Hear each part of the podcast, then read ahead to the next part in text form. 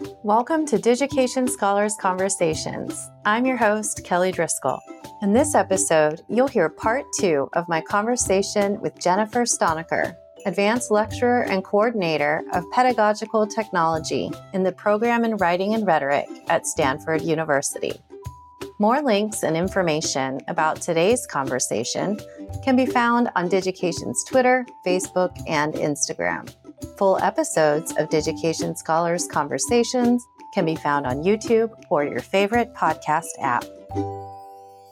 We love to hear these stories, uh, and you know, we, we sometimes get little tidbits from folks that were like, "Yeah, this student, you know, went through um, this reflective process and and sometimes it's the ones that struggle the most in the beginning but then and they have these kind of light bulb moments that are like oh this is what i need to be doing. And they might not have made that uh, choice or had that realization if they hadn't gone through the process of seeing where some of these different experiences really do connect you know uh, without having that kind of outside view of things and just going through the day to day, sometimes we miss the kind of overarching decisions that you know our guts kind of leading us and it's just it's fascinating to me. So i'm excited that you're going to be doing these interviews with the students. I think that that will be some really interesting information about what that was all about. And before our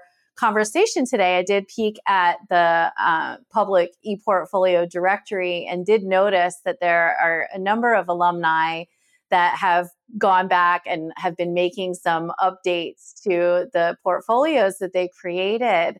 Um, I don't know if you know of any in particular, but um, what was the um, what was it like having the alumni there back mentoring the the student it was amazing. I mean, I'm just, I don't know. I'm always so impressed with our students, right? They're just, they have really big ideas about what they want to do. I mean, you always do when you're like 20 or 21 years old. Um, and they're kind of like just starting off on those first stages of like tackling these big problems, you know, climate change and, you know, pandemics and all kinds of things.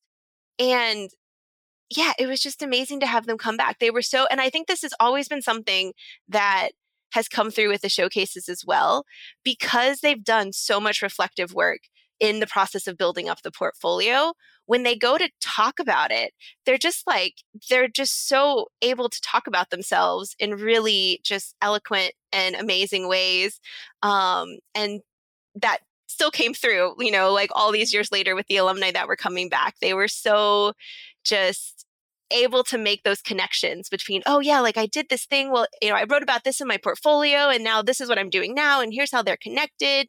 Um, and you know, this was something I learned in like our intro to science communication class that like is really important in the work I'm doing now. Um, and it was just really lovely to see that that ability to make connections um, definitely seemed to still be there.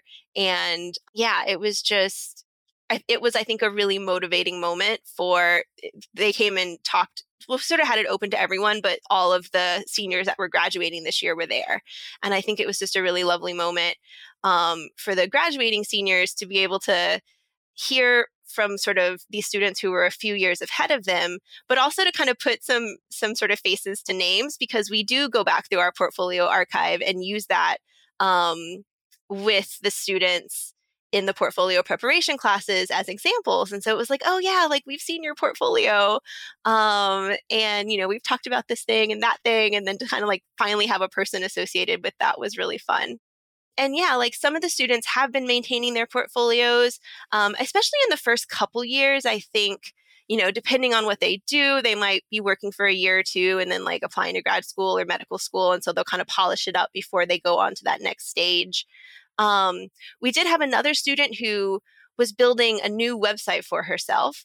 Um, she had been working in kind of public science communication and was kind of building a more elaborate website based but she still was talking about how like all of the work she had done in her portfolio was really kind of preparing her to make this kind of more you know professional website with all of her like videos and everything um and so it was great to kind of see those connections and to think about again, just like I, I love seeing that transfer, right? I mean, that's like sort of the bane of every teacher's existence is you spend like all these weeks with students and then they like go off to summer or whatever and they lose a lot of it. And so it was just really lovely to see some of those threads kind of still connecting through with our students um, all those years later.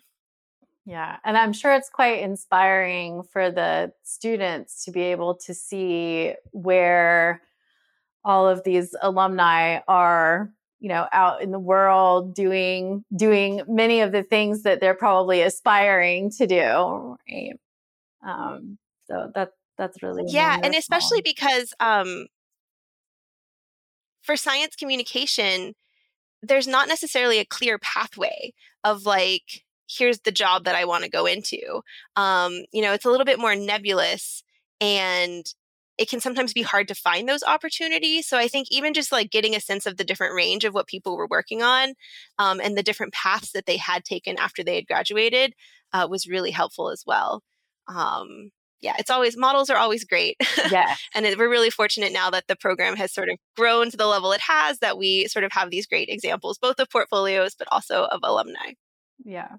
And I imagine some of these portfolios are inspiring students at other institutions as well. Uh, a, a, good number of them have been shared publicly and um, are really extraordinary examples. Um, you know, we sometimes still bump into institutions that feel like they have a good understanding of how to utilize e-portfolios in you know the languages or um, writing uh, nursing education um, but sometimes feel like they're not quite sure how to approach students in more science or math oriented disciplines.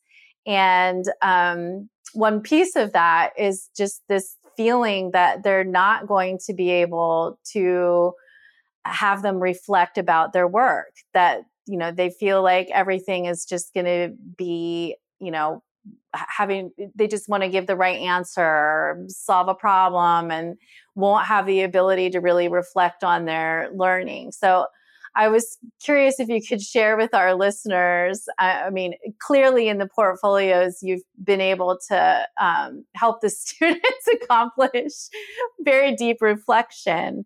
Um, are there specific kinds of prompts that you give them or kind of going back to that scaffolding, how you introduce them to the whole idea of reflection um, that that others may be uh, having you know some struggles in how to communicate with this particular kind of student. Yeah totally. Um yeah so for the reflections we do sort of have a little bit of a formula that we have them do uh, or at least to start with and then they can kind of go off from there. And it gets tricky because for our students we do really want them to focus on the science communication aspect um, and sometimes they do just want to kind of talk about the science aspect, which is fine, but we had want to make sure that kind of both are there in those situations. Um, and we also really want the portfolios to be you know learning portfolios in that they show their growth over time so we don't want them just to say oh this is the best this is my best this and this is my best that um, but to really show how they've taken what they learned in one context and maybe improved it the next time they did it. And sometimes we'll even see students do that very explicitly, where they'll take, like, here was the first poster I ever made. Um, and then here's the most recent poster. And here's what I took from, you know, what I learned, got feedback from the first one, and then made the second one better or the last one better. But yeah, I think for the reflections, we encourage them first to give a little context about what the artifact is about because um, they are coming from all these different disciplines and their audience is potentially from other disciplines and so you do have to give a little bit of like orientation kind of information about what is this thing in the first place. So a little bit of context and then we really wanted them to think about you know what's sort of what's the science communication what are the science communication choices that you made in producing this artifact? Um, so i keep going back to like a science poster but like let's say it's a poster you know, and they wanted to talk about how they laid out the information, how they tried to use more images versus text. Um, maybe they also talk about, you know, there's that kind of presentation aspect of a poster during a poster session where people are walking around. So maybe they talk a little bit about how they, like what they highlighted from their poster when they were talking to a real person, but really kind of focusing on, you know, the specific things that they learned and that they kind of put into that particular artifact.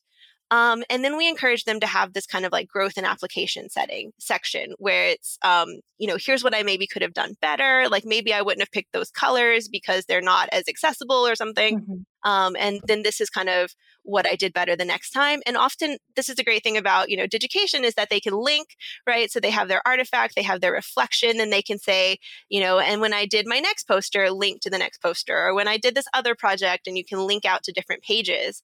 And so they do spend a lot of time on building their site maps, but then they can also kind of draw these connections um, by using the links within the reflection um, to take people on kind of different journeys or to highlight different connections in that way. Um, but yeah, so that's kind of what we do sort of context, sort of what they learned, and then how they applied that in other situations. Great. And I didn't realize you had them go through the process of kind of planning out their site maps. That that's probably quite helpful when they're thinking about eh, eh, you know how some of these things really do connect to each other and you know maybe how to make that thread something that the the person kind of viewing their portfolio will understand also. At, at what stage do they do they do that? Do they start building and then make a map? Is it something that they keep kind of going back and refining it's very iterative. Like there's lots of sort of like testing and then refining that happens. Um, I would say it happens. So they do. We encourage them to do like they have like this opening reflection cover letter, mm-hmm. and we have them write that first, and then using what they kind of the story that they tell in that cover letter to help build the site architecture. Um, and this is definitely something that really like we've been learning a lot about over time. The initial plat we didn't use Digication initially, um, and the initial platform that was chosen, it was just like a linear run of artifacts. There wasn't any ability to add sort of pages and nested architecture. Um, and so when we did start using Digication, the students were like so excited and that they could group things together and they could make these categories and then those categories could be themed based on the story they were trying to tell.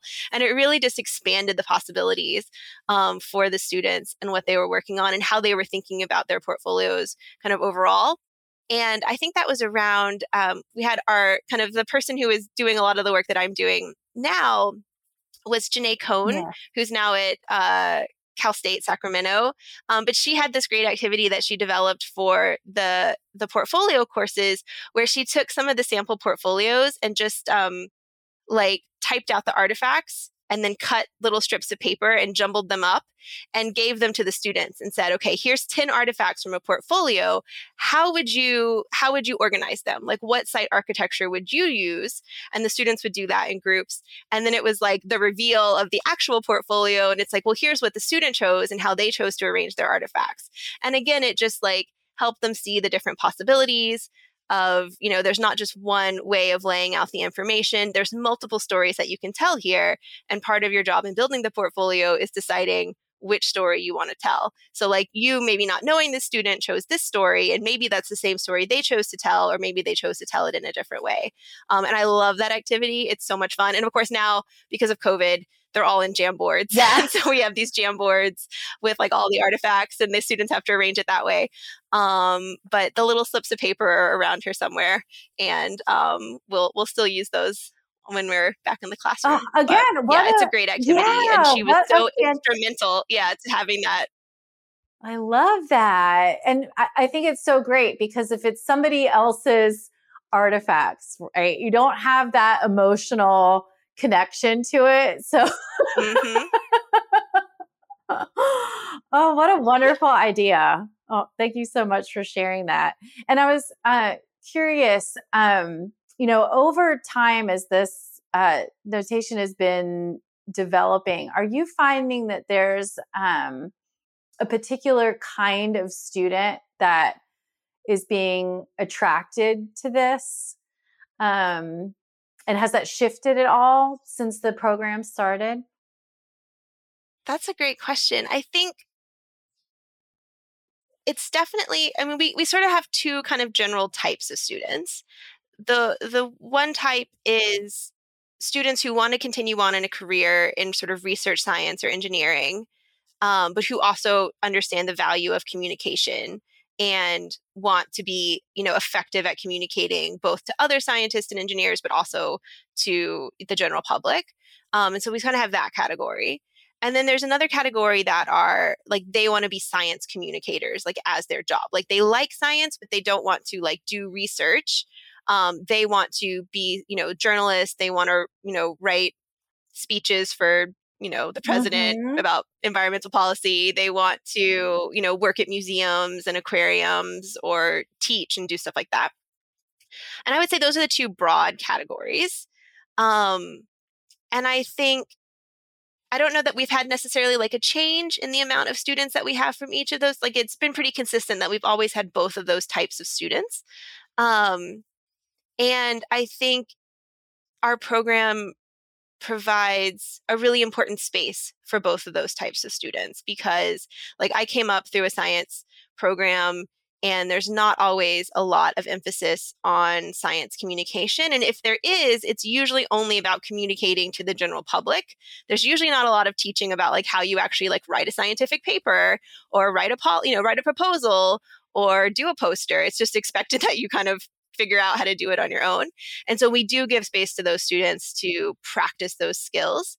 And then for the students that are interested in like a career in science communication, um, I think we can help show them some of the possibilities and hopefully like help um, get them thinking about places they can like again because these jobs aren't always easy to find there's not like a at least that i know of a big repository of them somewhere and so helping them think about the different places where science communication is done and kind of getting them out there um, doing that type of work. We also have a environmental communication master's program here at Stanford, and so there's a lot of sort of like cross sort of students move kind of back and forth between, or they'll move from our program into that program um, in a lot of cases if they're those students that want to do the career in science communication.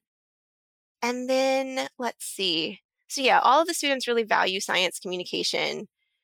I think they also appreciate the sort of value of reflection. Um, I don't think they would stick with the program if they didn't because we hit them pretty hard with it at the very beginning and it continues throughout. Um, but they are students who are willing to kind of take that step back, you know, and think about what they're learning, think about the connections between things, um, and sort of value that type of work and also appreciate that final product. I think a lot of them initially and maybe this is not true, but my impression is that a lot of them do find the idea of the portfolio as something to show to potential employers um, as a really valuable reason for joining the program in the first place. Um, and then, you know, they kind of get all of the other benefits of just sort of thinking about and reflecting on their learning from being in the program. So yeah, even if they never, and I, I feel like I've heard other people say this too, but like even if they never showed their portfolio to anyone, just doing the work of building that portfolio would really have helped, really helps them talk about themselves. Um, and so it can be, um, it's just really helps them construct that identity, which when you're like 20 or 21 years old, like thinking about who you are and who you want to be is sometimes kind of a fraught thing to think about. And so having that structure in place to give them that is really useful. And for some students, it's definitely harder than others. Um, like some students are going through bigger changes in their lives overall. And so that can, that sometimes comes through in struggling more with their portfolios. Um, but it's still valuable to go through that process, regardless of sort of where they're coming from and where they're going. Yeah. Yeah, and I know one of my takeaways from being able to go to some of the showcase events, as you mentioned, it was set up kind of like poster sessions sometimes are where the the student is there with the monitor but you know as individuals um, kind of going from each of the very talking to each of the various students you know they're all prepared to really give you an introduction to who they are, what they were studying, what they wanted to share within their e-portfolio, why they wanted to share it. And then you have the opportunity to ask them to kind of maybe spend some time on certain pages that you want to learn more about or if you have questions about, you know, how they made choices and what they were organizing. And you mentioned that you know many of them have other interests too. I remember one was just an incredible photographer and had a whole kind of gallery set up um, and was talking about you know the connection of that to things that he was doing um, he may have been one of the students that was interested in exploring and um, going more into that field of climate change but it was just remarkable how you know they do have this very clear way of communicating uh, who they are and what their experience is and where they want to go in the world and um, you know that's before you even start really looking at the pages. You get this beautiful introduction to kind of what they're they're all about and then you get to see the kind of visual side of it. So it's a it's a lovely part of the um, way that the showcase is organized and is a you know clear demonstration that they've gotten very comfortable about talking about themselves not just the the work that they've done. And i'm sure that that's going to be something that's helpful for them you know after they leave the leave the institution as well. And i was curious um, if there's any particular reflections that you've heard from students um, maybe not in the portfolio themselves, but that they've shared with you or alumni maybe that have been coming back about what this, you know, participating in this process has been like for them. Yeah, I mean, I do think they, you know, they really appreciate it that they've had this opportunity to sit down amongst the like all of the busy things that they're doing during their time in school to actually just sit down and reflect back on it. And I think in some cases they're just kind of overwhelmed by actually how much they've done. They're like, oh my gosh, I have so many, like I have so much more than I thought I did. Um, and that's always really kind of fun to see. And then, yeah, just, you know, I remember sometimes like we'll have students who come in and they're just very nervous. Like we, so in addition to the portfolio classes, they do take some science communication classes and we have like an intro to science communication that they all take.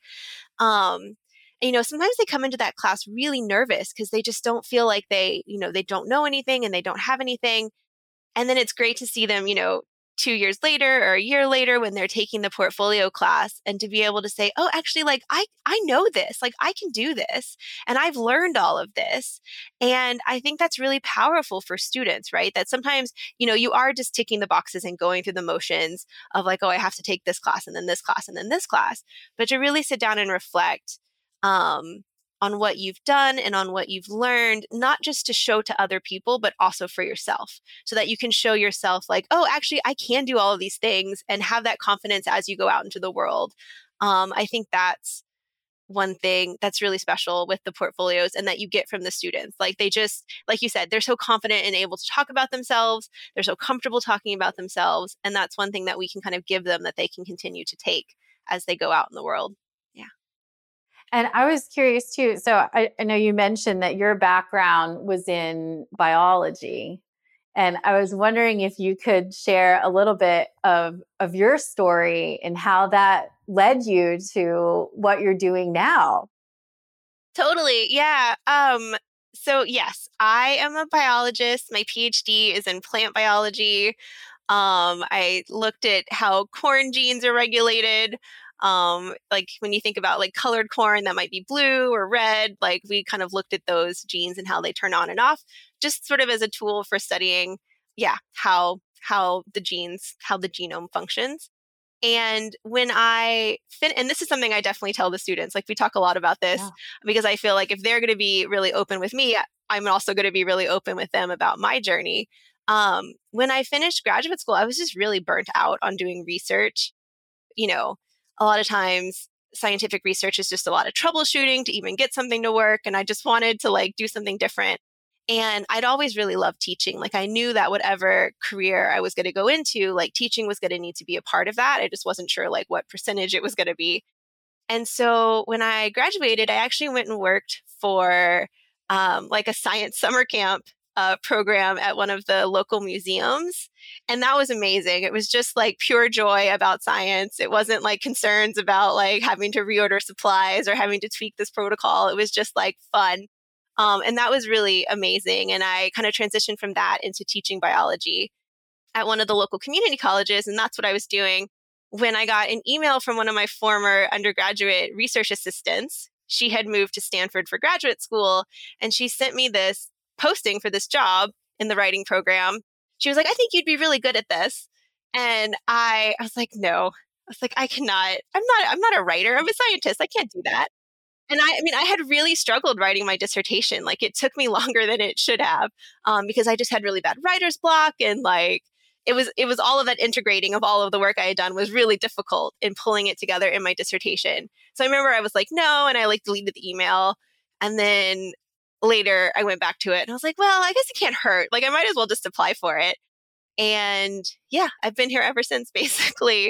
Um, I definitely, you know, feel like writing was always something that I struggled with. Like I I liked doing kind of creative writing, but sort of academic writing was something I struggled with. And so I feel like I can use that like that struggle is beneficial to me as a teacher because I can understand students who might also be struggling in different ways and how I can help them with it. Um, but it's interesting when I talk to the science communication students because I do feel in some ways like I am kind of without an identity in some cases that like I have this identity as a scientist and now I have this identity as like a writing teacher. But those are like completely different sort of disciplines and spheres.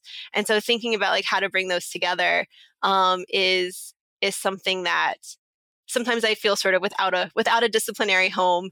Um, but that's I guess always the challenge of doing sort of interdisciplinary work is that you sometimes end up kind of in between different places. But I think with the the science communication program, I really have kind of carved out this little niche of like this is this is who I am and this is where I live. Um, I help scientists who want to be good communicators, and I get to teach and I get to work with technology and do all those things that I love. So yeah, it's definitely been a journey. It's fun to sort of I don't know. I sort of I, I, can inhabit both of those worlds with the students, which I also think is really useful. Like I can see them, like I remember that chemistry class, and you know I remember that hard thing that you're doing but also like I can come with you, I can help you with these tools that I've also learned about one thing that's great about our program is like we all all of us who are sort of involved with it all have these different stories of these different kind of trajectories that we've taken and it's been really great to see like so i can bring kind of the natural sciences background um, the current coordinator for the program is a social scientist and so she can bring that background um, one of the we sort of rotate through the coordinator role every few years so one another person who had done it she's a historian of science and so we all have these different kind of um, these different expertise that we've brought to the program. You know, some people like Jenae were very, you know, just from that Rhet Comp background and could bring that aspect. And so it's just been really lovely. Like I, that's why I love our program so much, and especially the the Intro to Science Communication course is that it's been team taught by so many different people, and like each person has added their own little bit of expertise, so that you know now that we've been doing this for almost 10 years, like we've really built this really strong program that can reach a lot of different students um, because we're all bringing in these different kind of interdisciplinary backgrounds. And it just, yeah, it's a lot of fun. And yeah, I couldn't have done it. It's not just me, right? Like it's all of us here in the program who've been working on it and um, pulling together and bringing in our different expertise so that the program is really strong and really serves students in a wonderful way. Um, which is the most important thing. This concludes our conversation. To hear our next episode, be sure to subscribe to Digication Scholars Conversations on YouTube, iTunes, Spotify, or your favorite podcast app. The Digication Scholars Conversation series is brought to you by Digication, a technology platform powering the most innovative e-portfolio programs in K-12 and higher education. Our website can be found at digication.com. If you enjoyed today's conversation, please like, subscribe, and share with a friend. Thanks for tuning in.